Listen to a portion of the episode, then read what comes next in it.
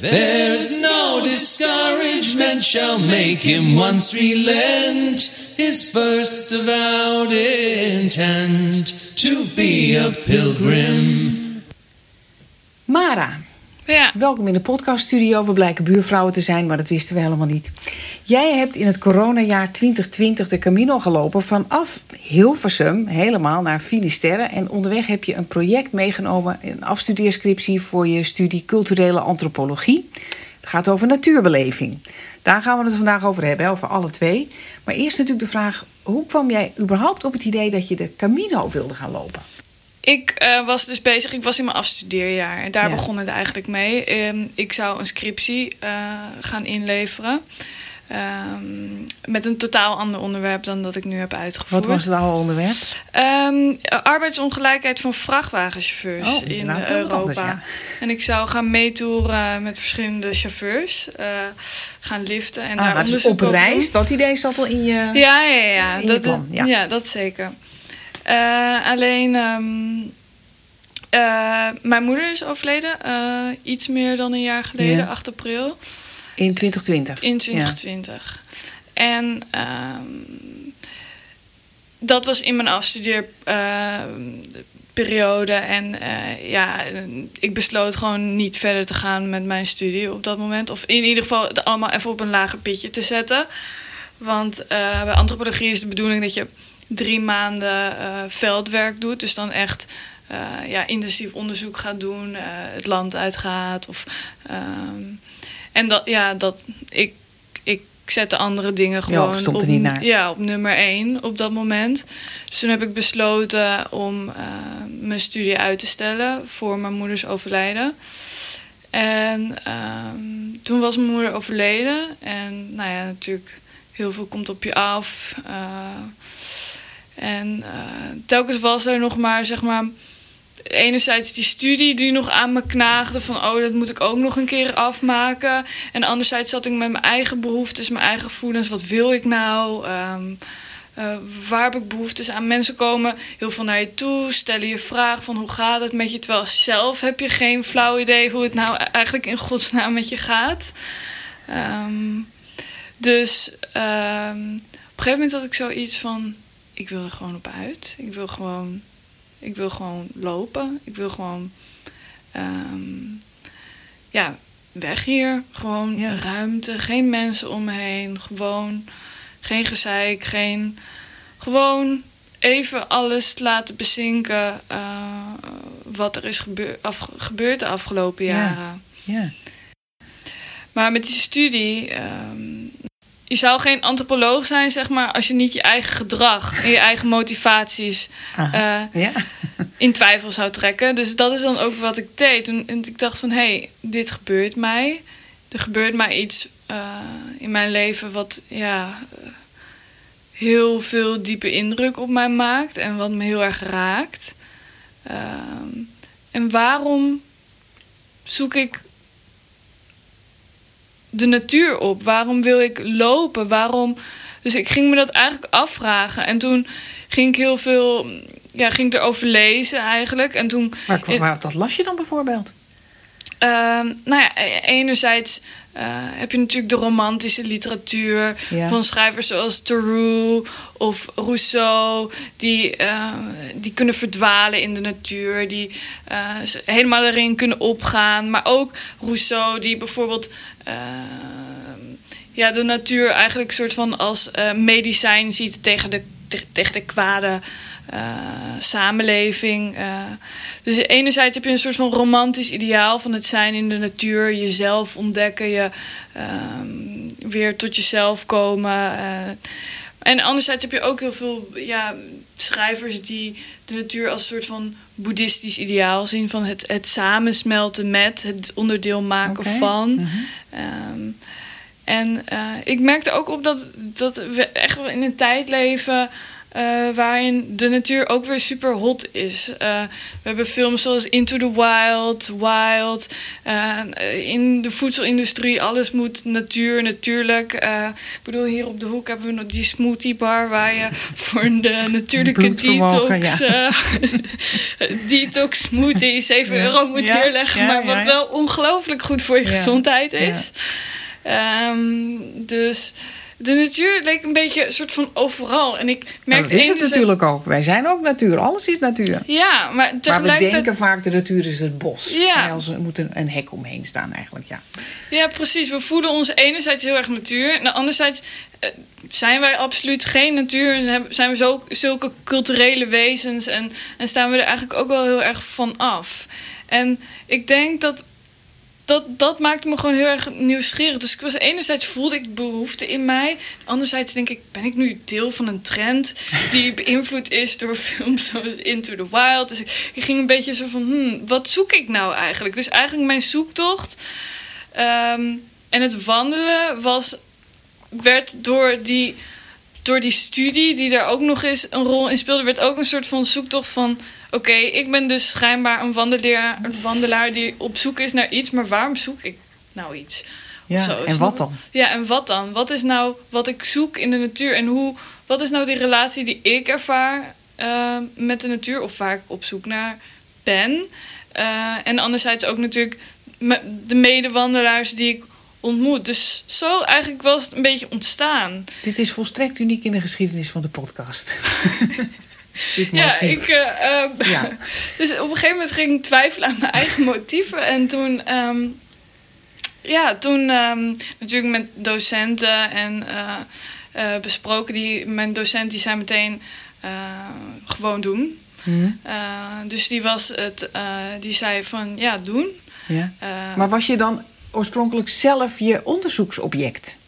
Eh, deels was het zeker, en dat noemen wij dan in de antropologie noemen we dat auto-etnografisch. Dus je bent, eh, ja, je bent deels ook deel van je eigen studie. Ja, dus je bent Ehm, observator en subject tegelijk. Ja, maar de vraag is die je natuurlijk altijd kan stellen van of je dat niet altijd bent. Hè? Mhm. Ik bedoel, mensen kiezen altijd een bepaald onderwerp natuurlijk uit uit eigen interesse. Ja, ja of eh, we stellen een bepaalde vraag, maar we vergeten een andere vraag te stellen. De- waarom stellen we die ene vraag? Ja, Dus, maar ja, zeker. Ik was ook ehm, deels eh, mijn eigen onderzoeksobject. Ja. Ehm, en ehm, ja, dus toen ik eigenlijk die go vanuit, vanuit mijn studie kreeg, toen ging ik me eigenlijk verdiepen. En ik moet zeggen, Santiago de Compostela. ehm, het was de enige plek waar ik ooit van had gehoord. Dus het is ook niet dat ik me voor, heel... voor een lange wandeltocht bedoel Ja. je? Oké. En ook niet uitgebreide verhalen. Het was gewoon een soort van een naam die ergens zweeft. Dat mijn- schijnt te bestaan. Ja, dat schijnt te bestaan. Ehm, Dan doe ik dat maar. ja, het was Ja. eigenlijk... Ja, dat klinkt heel flauw. Maar het was de meest voor de hand liggende Ja. eh, keuze. Ja. Maar toen ook meteen helemaal vanaf Hilversum. Ik dacht, eh, als ik het doe, dan doe ik het ook goed, zeg maar. ja, ja. En ehm, ja, ik... ehm, Maar je ging dus met allerlei hele ingewikkelde vragen opstappen over subject en op al die Ja. moeilijke woorden. Hè? Maar had je, had je ook nog een, een, een, een vraag in, in vijf woorden die, nou ja, die iedereen meteen snapt? Oh ja. Of was het, was het puur wetenschappelijk georiënteerd dat je op weg ging? Of had je in je achterhoofd ook iets wat je, waar je voor jezelf heel nieuwsgierig naar was? Afgezien van de scriptie en zo. Nou, ik had behoefte aan ruimte. Aha. Oké. Dus ik denk mijn beweegreden op dat moment was dat ik behoefte had aan ruimte. Ja. Ehm, en dat linkte ik aan de natuur. ja. En dat Voor ging je dan mezelf. vervolgens weer bevragen. Hoe en dat, dat ging ik bevragen. Ja. En eh, tijdens het lopen heb ik natuurlijk met heel veel mensen gesproken over de natuur, wat ze zochten, hoe ze de natuur zagen, eh, wat, wel- welke ervaringen ze hadden in de natuur. En ehm, hun antwoorden waren natuurlijk ook prikkelend voor mijzelf, omdat Ja. ik daar natuurlijk ook weer over na kon denken. eh, en dat dat deels als onderzoeker mij heel veel inzichten gaf, maar natuurlijk ook als mens. Ja, Ja, oké. We gaan met je meelopen. We beginnen in Hilversum. Ja, Oké. Nou, het eerste stuk loop je door Nederland. Voel je waarschijnlijk amper nog een pelgrim. Je komt misschien ook nog niet zoveel mensen tegen. Of zie ik dat verkeerd? nee, klopt. Je- Ja. Ik kwam echt eh, nee, bijna niemand tegen. Ik ben naar Vessem gelopen. Ja? En daar waren we in het. eh, eh, mijn vader heeft de eerste, eh, eerste paar weken met me meegelopen. En Ja. dat was ook heel bijzonder om dat samen te doen met hem.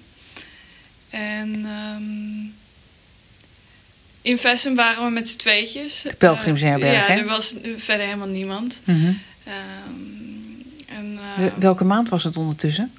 ik ben vertrokken 27 juli. Oh, midden in de zomer. Oké. Ja. Ja, hele lieve vrijwilligers meteen. Ja. En eh, mijn vader en ik, ik, ik, ik heb gelopen met een tent. Dus ik heb veel gekampeerd.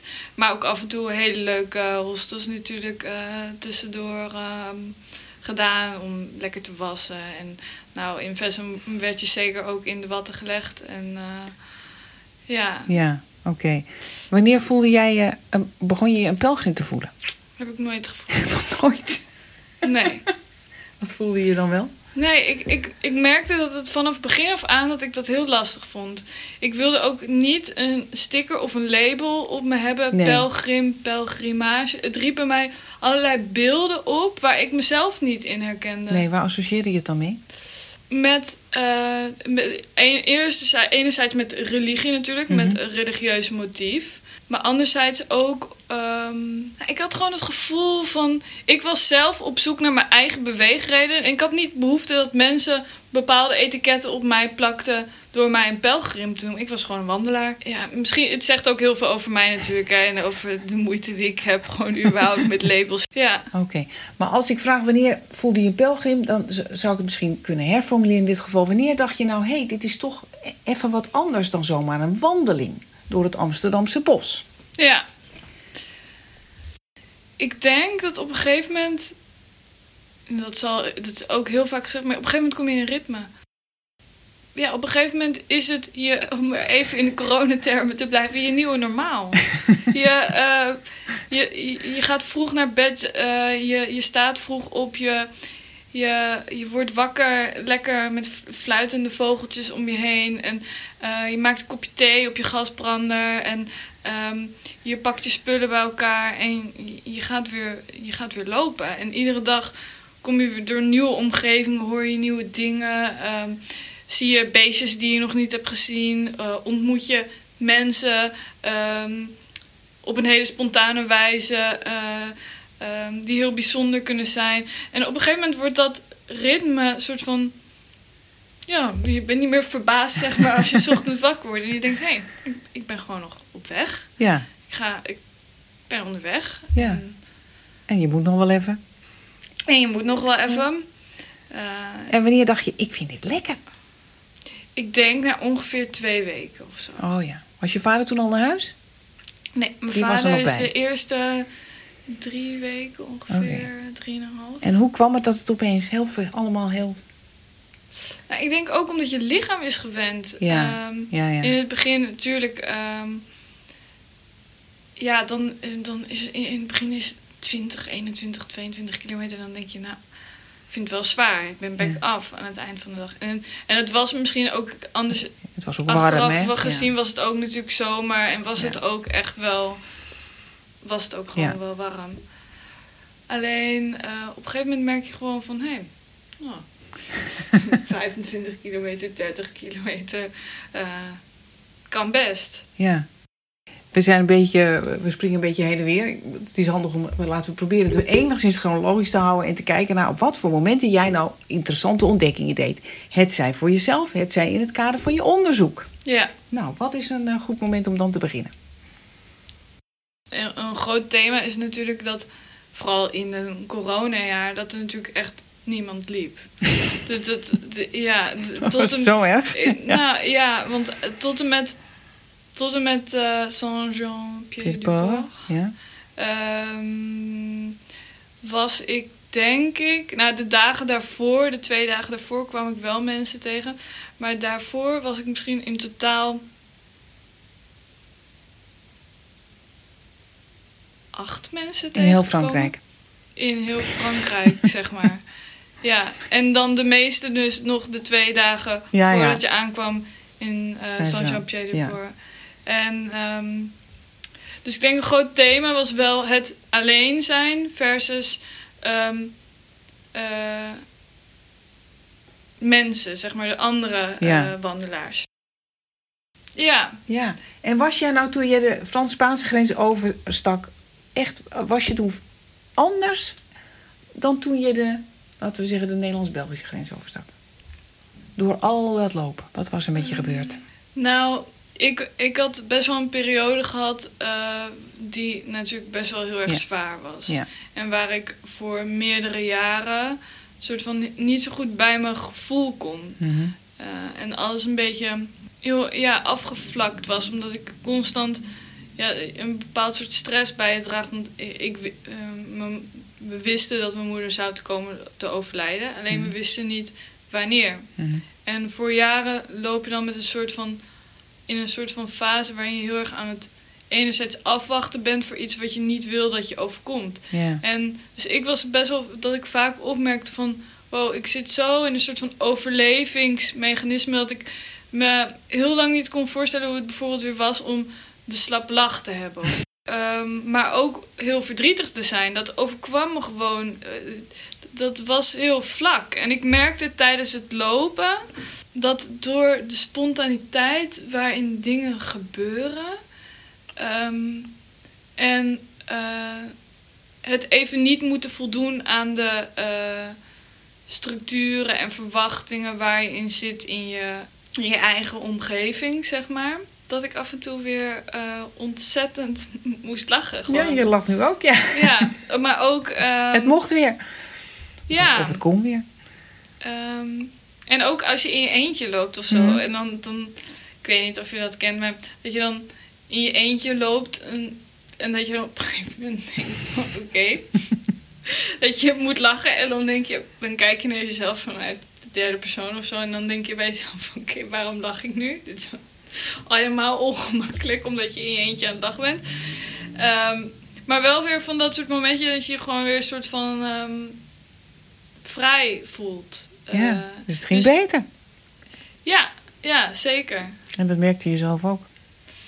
Eh, ja, ik mer- althans beter. Ja, ik merkte dat ik weer meer bij mijn emoties kon. Ja, Dat ik minder gefilterd was in, eh, in wat ik voelde. ja. En daar was je blij mee.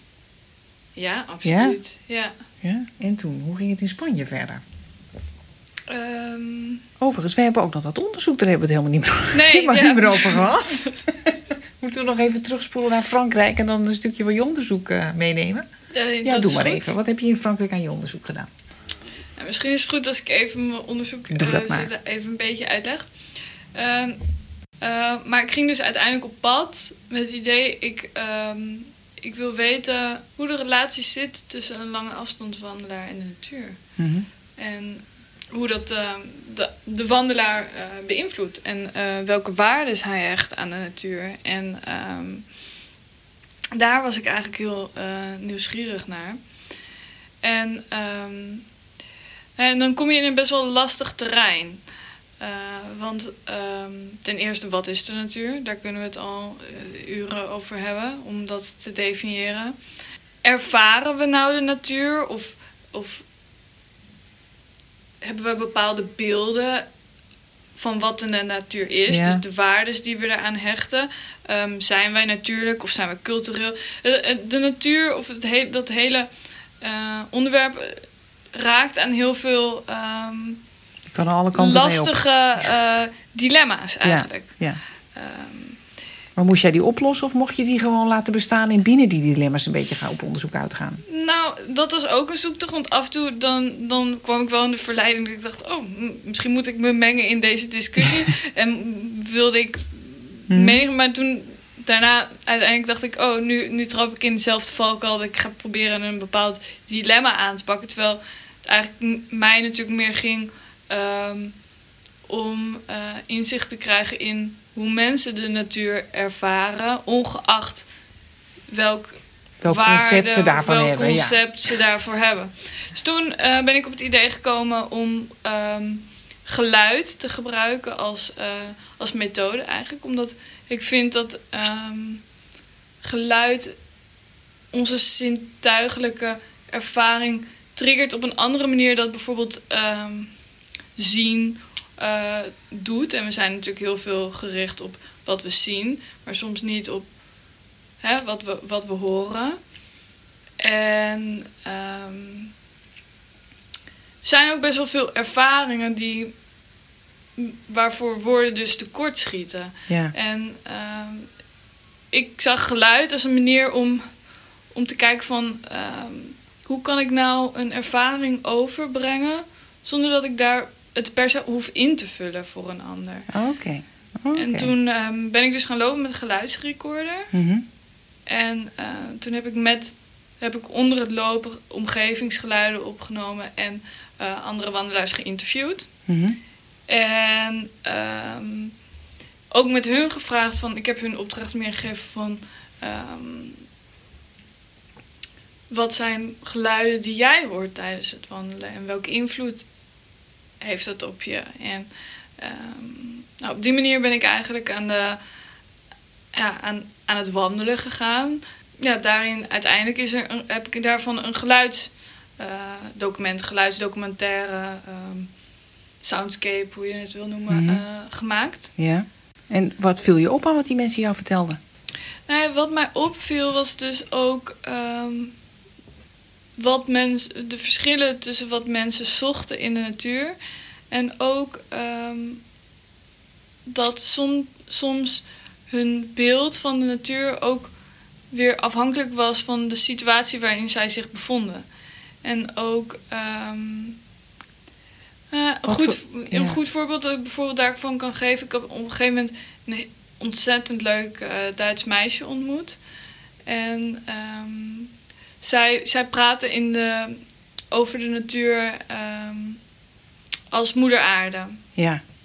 En voor haar, haar ideaal was uh, om samen te smelten met de natuur. Mm -hmm. En uh, ze liep ook barefoot. Oh, um, blote voeten? Bepaalde stukken.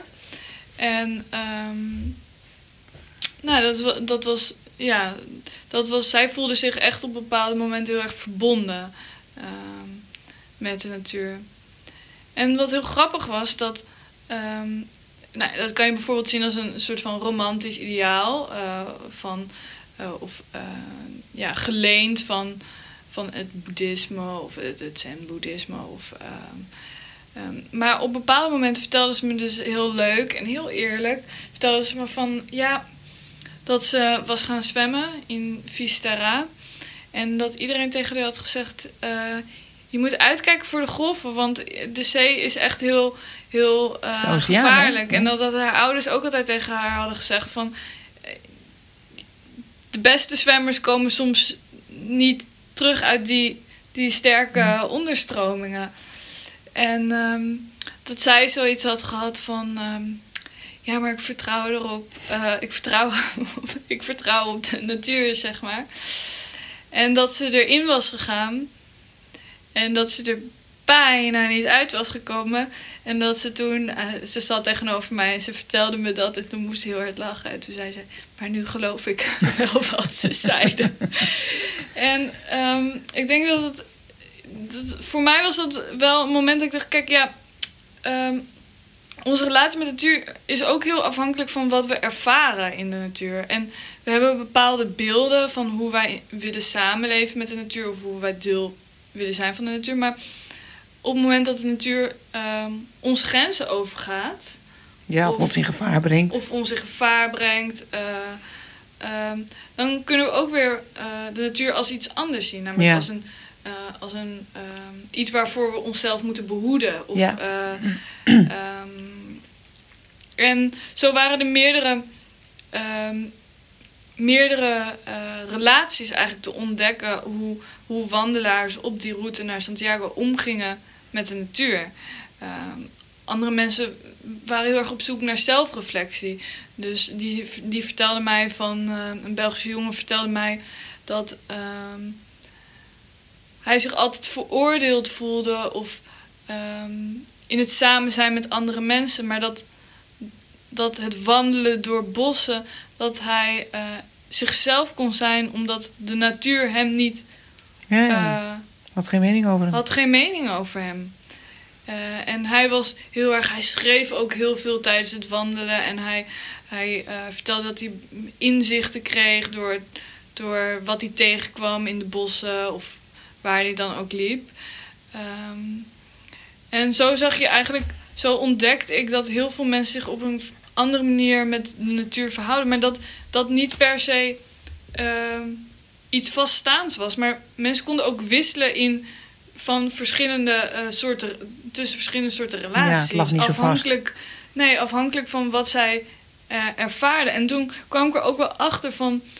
ehm, ik, dat, dat is niet hypocriet of zo.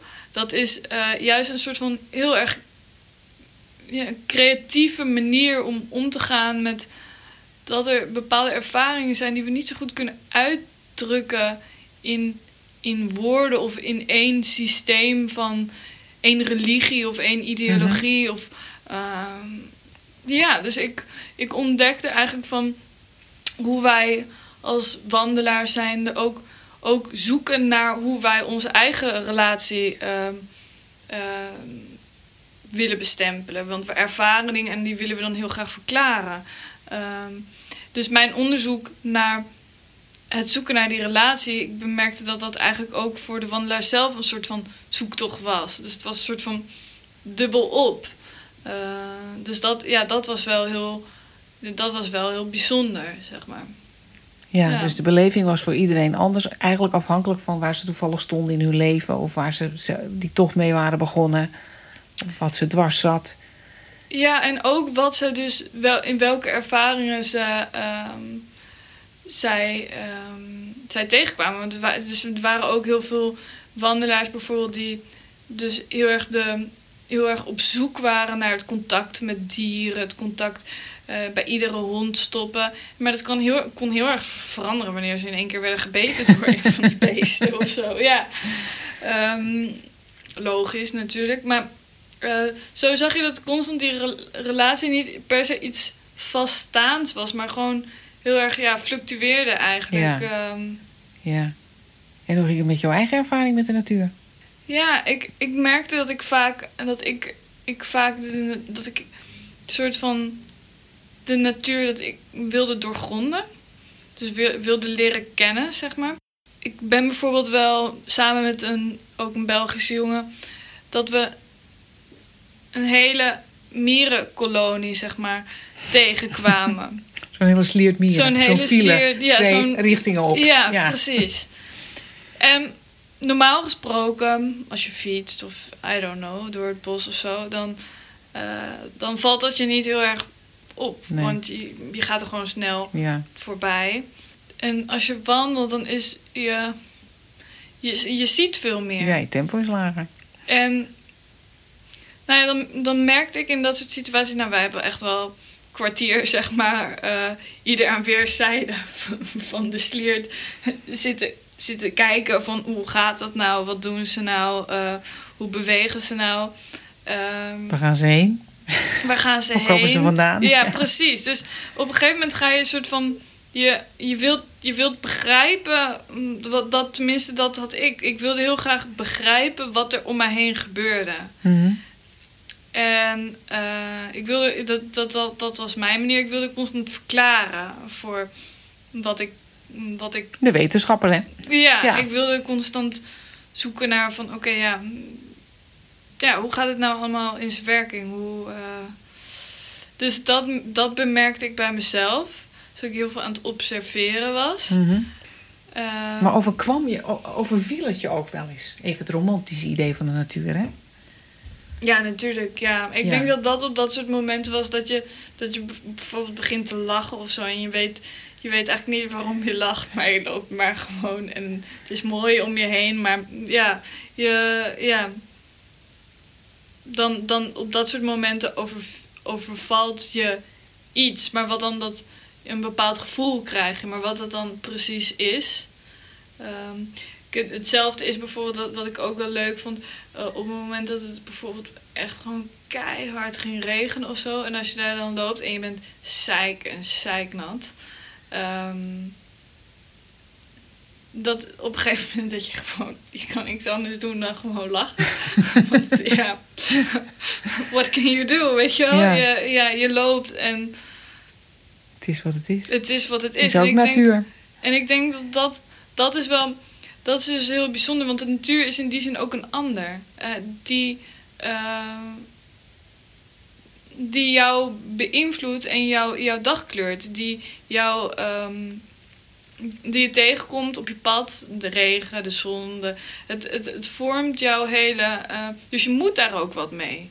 Dus je, je kan niet negeren dat het regent. En in Nee. die zin is de natuur, of nou het, een weer, het weer is, of het seizoen, of, ehm, of een dier, of een, of een, een plant. ehm, het is ook een soort van ander die jou, eh, jouw route eh, beïnvloedt. Ja. Eh, dus er is wel sprake van een soort van bepaalde ehm, relatie en een bepaalde ervaring. En ik denk dat je dat met het weer heel goed, heel goed uitstek, ja. ja, omdat je, wordt ook daadwerkelijk echt aangeraakt door, door de regen of aangeraakt door de zon.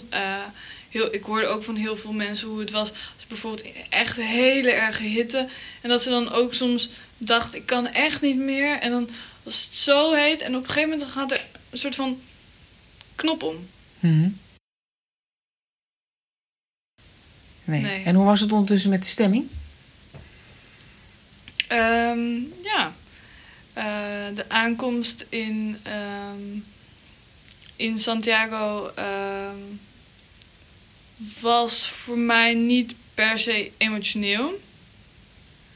Ehm, nee, in Santiago had ik dat eigenlijk helemaal niet. Nee. Ik vond, het heel, ik vond het een prachtige, prachtige stad. En eh, ik ben er volgens mij twee dagen of zo gebleven. En toen ben ik doorgelopen naar Vistara. Mhm. En in Vistara was meer een. ehm, was wel een hele leuke stemming. Ook toen ik aankwam was, waren mensen gitaar aan het spelen en liedjes aan het zingen. En eh, dat was echt. eh, dat ik dacht, oh, nu gebeurt er wel iets. En, eh, Wat dan? nou, dat je. Soms is dat dan heel gek. Dan, dan weet je, oh, er gebeurt iets, maar ik weet nog niet helemaal wat er gebeurt of zo. Het moet nog allemaal even inzinken. Ehm, althans, dat, dat had Mhm. ik. Dat je, je weet, oké, op een gegeven moment. Er was één avond dat we met een aantal mensen zaten we op die rotsen daar. En echt helemaal op dat punt nul, zeg maar, echt het einde van de wereld. Ehm, en dat we allemaal een soort van naar de zon aan het kijken. Het was eh, zonsondergang. En ehm, dat ik echt zo zat, oké, ja. Iedereen is zich nu een soort van aan het beseffen dat iets is tot een einde gekomen. Maar wat dan precies? En wat dan... Ja, beantwoord die vraag eens. Nou ja, ik denk dat het precies dat is dat je op dat moment dat nog niet beseft. Dat je gewoon zoiets hebt van: oké, ja. ehm, enerzijds en nu, eh, maar anderzijds ehm, ook dat. Het is heel moeilijk op dat moment om je gehele wandeling te overzien. Of ik heb helemaal nooit het gevoel gehad eh, dat ik, eh, nou wat was het, 2600 kilometer heb gelopen. Dat, ehm, dat mensen dan zeggen, oh gefeliciteerd, of "Oh, wat knap. Of eh, dat ik dan dacht, het is zoiets wat je per dag Ja. presteert. Dat je dat die hele afstand of dat certificaat wat je krijgt in Santiago, dat, dat doet er dan helemaal niet toe. Ik heb helemaal niet het gevoel dat ik zo'n lange eh, tocht heb Mhm. gelopen, zeg maar. Het is veel meer een soort van ehm, een, een, ja, een dag tot dag ervaring. Ehm, en als je daar dan zit en, het, en je weet van oké, ik ga niet meer verder lopen. Of dit is het einde eh, Mhm. van in ieder geval van wat ik loop. Ja, wat Dan, deed- wat dan deed denk je, ja, volgens mij zou ik me nu verdrietig moeten voelen. Ja. Of volgens mij zou ik me nu. eh, Maar, ik- Maar dat was niet zo. Nee, ik, heb, ik werd niet verdrietig van. Maar het moest gewoon nog bezinken van wat, wat, er, wat er allemaal. Je kan dat niet overzien. Zoveel ervaringen, zeg maar, van zo'n lange tijd kan je niet. Althans, ik kon dat niet in één keer. ehm, Nee, sommige mensen hebben wel last van een soort huiver als ze beseffen dat ze twee dagen later weer op Schiphol staan. Herken je dat gevoel? Ehm, nee, want ik heb dat niet gedaan. Aha. Maar ik had zoiets. Ik heb zoveel inspiratie opgedaan. eh, en zoveel. Ja, soort van prikkels gehad. Ik wil nu wel. Voor mij breekt nu wel weer een nieuw hoofdstuk aan dat ik wat wil gaan doen met die Mhm. inspiratie. Aha. En dat ik. ehm, En wat dan, afgezien natuurlijk van je eh, wetenschappelijke werk? Nou ja, als we het hebben over bijvoorbeeld beweging. Kijk, lopen is natuurlijk beweging. En nou, tegenwoordig is natuurlijk heel veel dat op het moment dat je beweegt, fysiek, dat je ook heel mentaal voor je gevoel Ja. heel veel beweegt. Ehm, alleen de vraag is natuurlijk of je dat niet überhaupt ook in stilstand. Dat is überhaupt wel, denk ik, een van de meest kunnen we ook bewegen wanneer we op één plek zijn? Kunnen we ook eh, hier... Fysiek nu- bewegen bedoel je? Ja, fysiek en mentaal kunnen we... eh, want heel veel mensen die hebben het gevoel dat ze in beweging komen door te gaan lopen. Maar kunnen we ook, zeg maar, terwijl ons gewoon ons dagelijks leven in de stad of in een dorp of... Maakt niet uit waar. ehm, kunnen we ook op die manier blijven bewegen. Het gevoel dat we... Nog- lichaamsbeweging nemen bedoel je?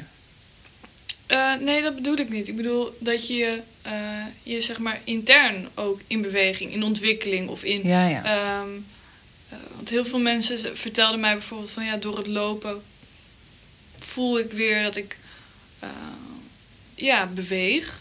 Niet alleen fysiek, maar ook mentaal. Maar de vraag is of je dat natuurlijk ook niet kan toepassen in je dagelijkse, dagelijkse leven. En kijk, ik bedoel, mensen gaan terug. Mensen hebben drie maanden gelopen en ze gaan terug eh, naar hun werk en ze kijken er tegenop. Oh, dan zit ik weer vast aan Ja. één plek. Dan ja, eh, ben ik weer gebonden aan ja. weet ik veel wat allemaal. En ervaren ze niet meer die vrijheid die ze hebben gehad precies. door fysiek aan het lopen te zijn. Maar kunnen we ook niet die vrijheid eh, ervaren terwijl we op Ja, één ja, de plek zijn? vrijheid, niet De- zozeer de lichaamsbeweging. Nee, Maar niet de lichaamsbeweging, maar het, be- het mentaal be- in beweging Ja, zijn. ja, het, het gevoel hebben dat eh, je... Ja, dat je... ehm, Dat je niet stilstaat. dat je niet stilstaat. En ik denk, ehm, voor mij had ik het gevoel van: oké, ik kan nou door blijven lopen. Maar dat kan ook stilstand worden. Ja, ja. Je kan voor je altijd blijven lopen. En misschien dat het voor andere mensen anders is, hè? Mhm. Dat, dat, dat weet ik niet. Maar ik had heel erg het gevoel van: oké, ik heb nou zoveel inspiratie opgedaan. Nu wil ik het op een andere manier. Nu wil ik in beweging zetten. Ja, en hoe is dat uitgepakt? Nou, ik ben eh, onderzoek sowieso Ja? gaan eh, schrijven en maken. En ik ben gewoon nieuwe dingen gaan doen. Zoals? Ehm, ik heb een nieuwe baan Ja? eh, in de zorg. In de zorg, oké. Ehm, Wat deed je eerst?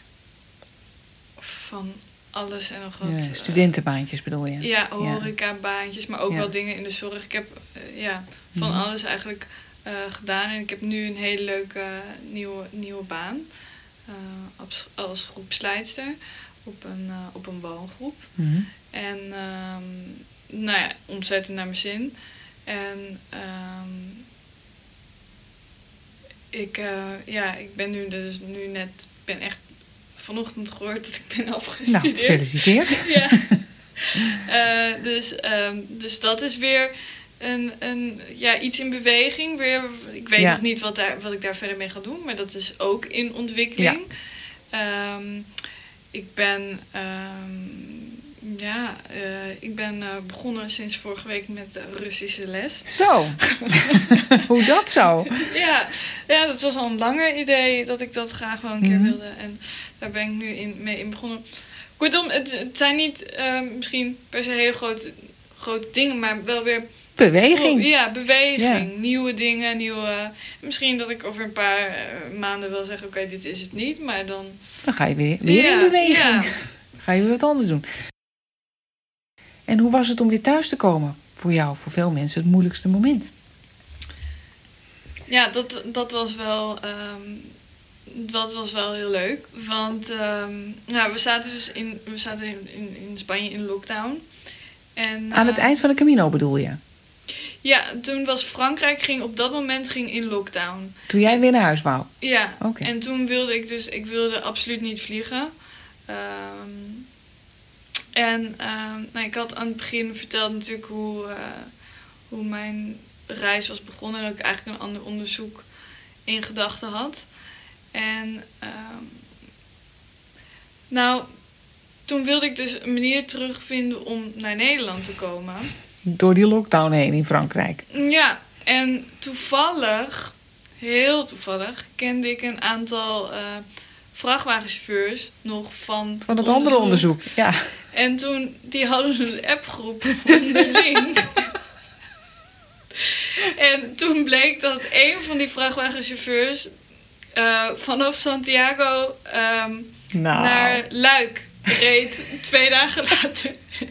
en transport was toen vrijgesteld van zeg maar controle en Ah, PCR-test en weet ik veel wat allemaal.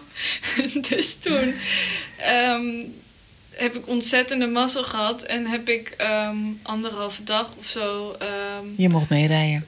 op de vrachtwagen mee teruggereden naar België. En toen heb, me, heb mijn vader me, eh, me daar opgehaald. Fantastisch. En dan zit je anderhalve dag. Doe je over de route die je natuurlijk normaal. eh, ja, de, waar je maanden over hebt gelopen. Ja? En dat, dat is wel heel apart natuurlijk. En een vrachtwagen is nog niet eens zo heel snel. Die mogen maar 80 Ja, kilometer per uur of zo. Maar dan alsnog, dan, ehm, ja, dan, dat voelt wel heel gek natuurlijk. Ja? Laatste vraag. Welke steen is er in je leven verlegd door de Camino? Dat ik weer meer ben gaan voelen. Nou, Ja, zeker. dat is een mooie uitkomst. Ja, Dankjewel. alsjeblieft. His first avowed intent to be a pilgrim.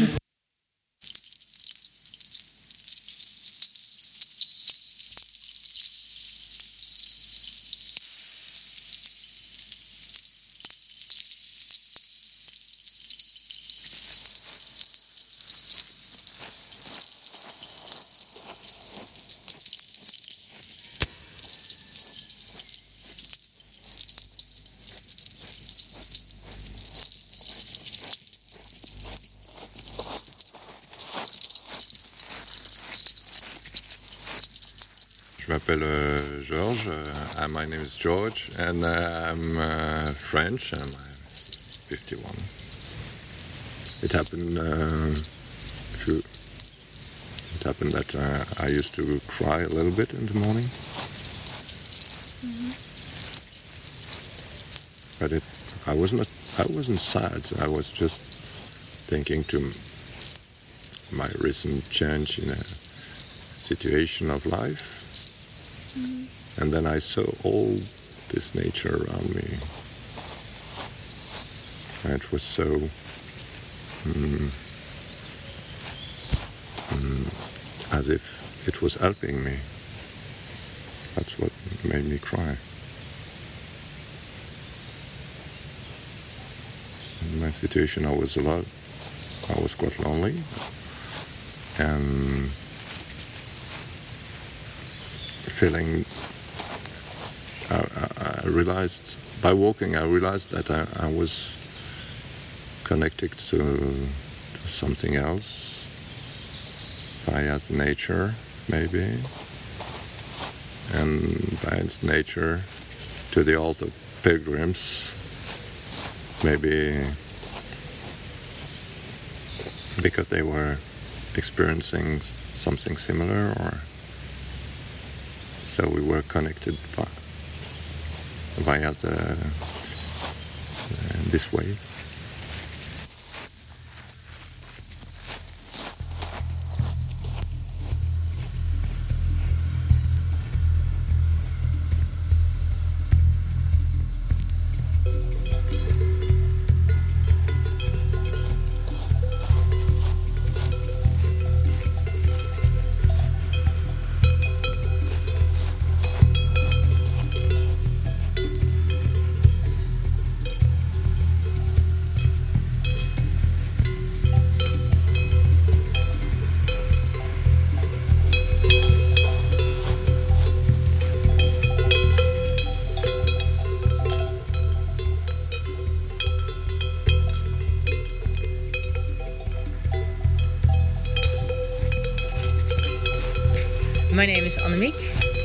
27 years old and I started from the Netherlands. I'm from the Netherlands as well. Um, I was lost in the woods uh, a few days ago and there was like a snail and it was so big. and I saw it and I was like, oh my god, I really don't like snails. At the same time, I was like, it's amazing how so they're so much bigger than we are used to in the Netherlands. And we're not even that far away. And they're uh, their colors are brighter, their houses are bigger, they are bigger. And when I saw it, it's like I, I felt like such a lunatic though. But I was like, "Hey, snail, you know I don't want to step on you, so you're gonna step over you, and I'm gonna step over you. So I hope you're not gonna attack me." Which snails can't do because snails are slow. Um,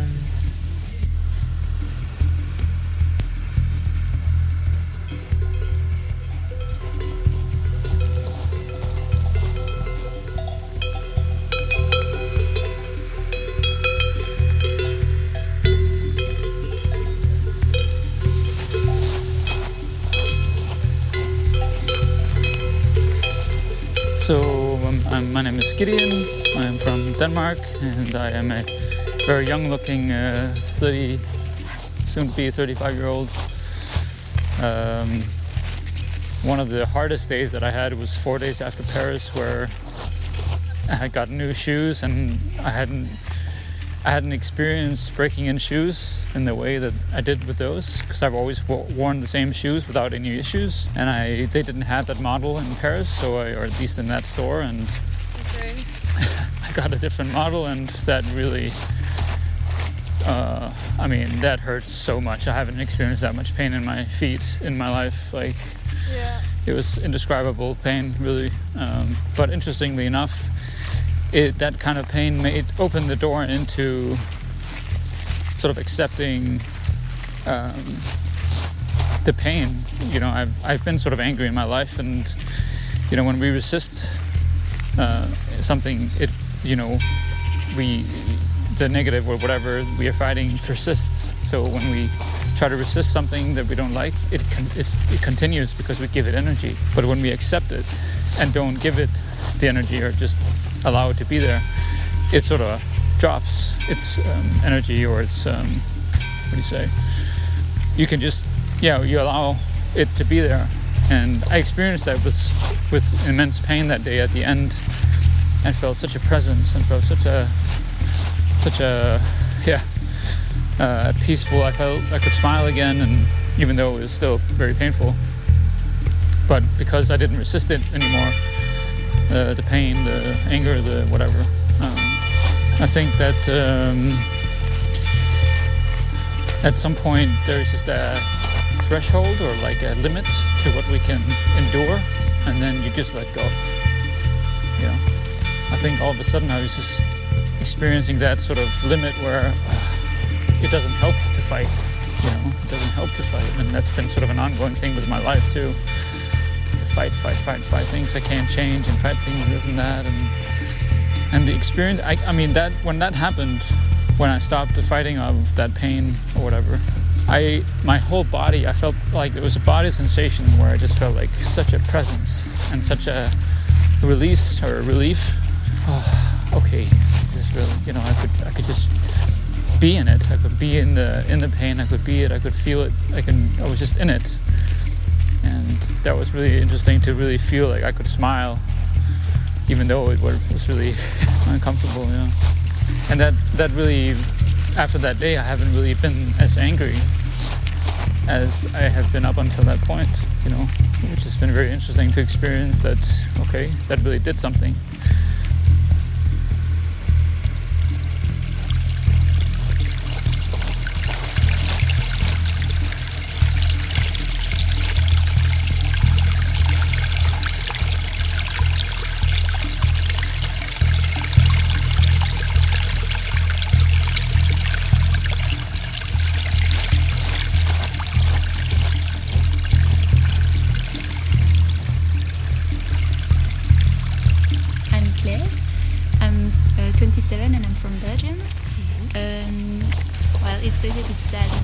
say, I, I was kind of feeling bad at home because I lost my job and everything, and I was thinking I'm I'm not I'm not doing everything of my life. Like I'm staying at one place. I'm not working anymore. I'm not doing anything. And the fact of walking, like literally walking, is like walking in life. And I saw me like, okay, I'm, I'm, I'm walking now. I'm, I'm doing something with my life. And it's more like that because, yeah, so like when, when you live your life, you do things, you, you, you go forward and I was not doing that anymore in my life. So I wanted to do it with my with my feet, you know, and and see me walking on a track was like, okay, I'm I'm walking in my life. Um, yeah, I see myself going somewhere.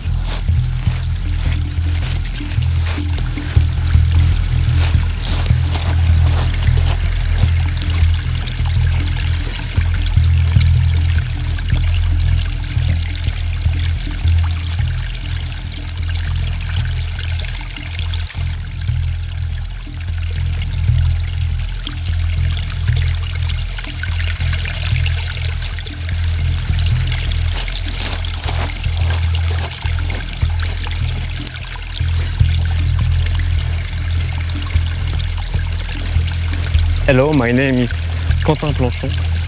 I uh, I'm 24 years.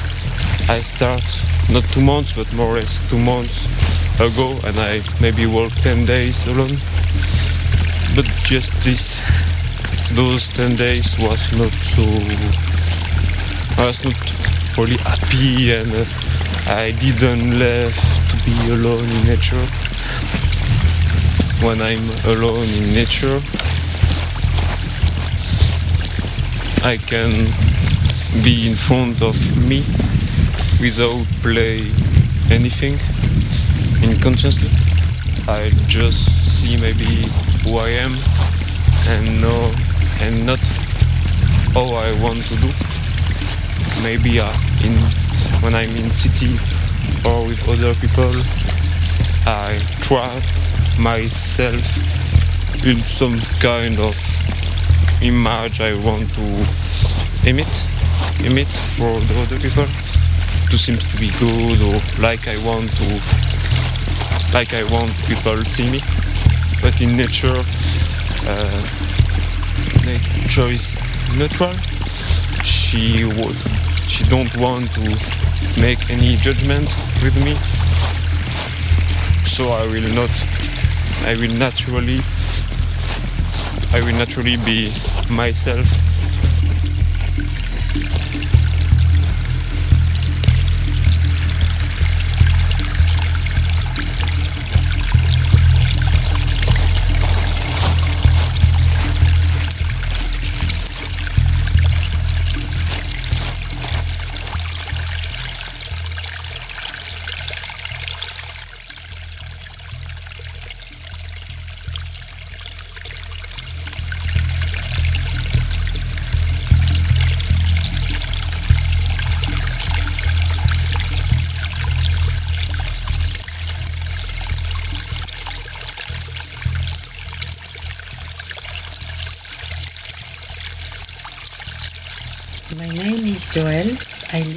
Paris. And uh, for me, when I see the nature, nature is when I see a tree, the tree is like that.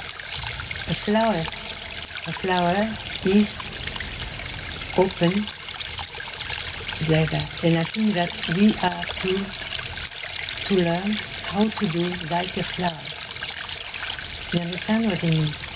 I see that uh, many many people are, have many many stress, nervous, nervosity, or uh, because of the mental. When you when you walk, when you are in the nature, you can see that all the elements of the nature, the flower, the trees, have no this mental and they are in the present. We, we have to do like the flower. We, we have to be like the flower or the trees of the nature. I see uh, that means that means to be open uh, the life. And when you are in this present,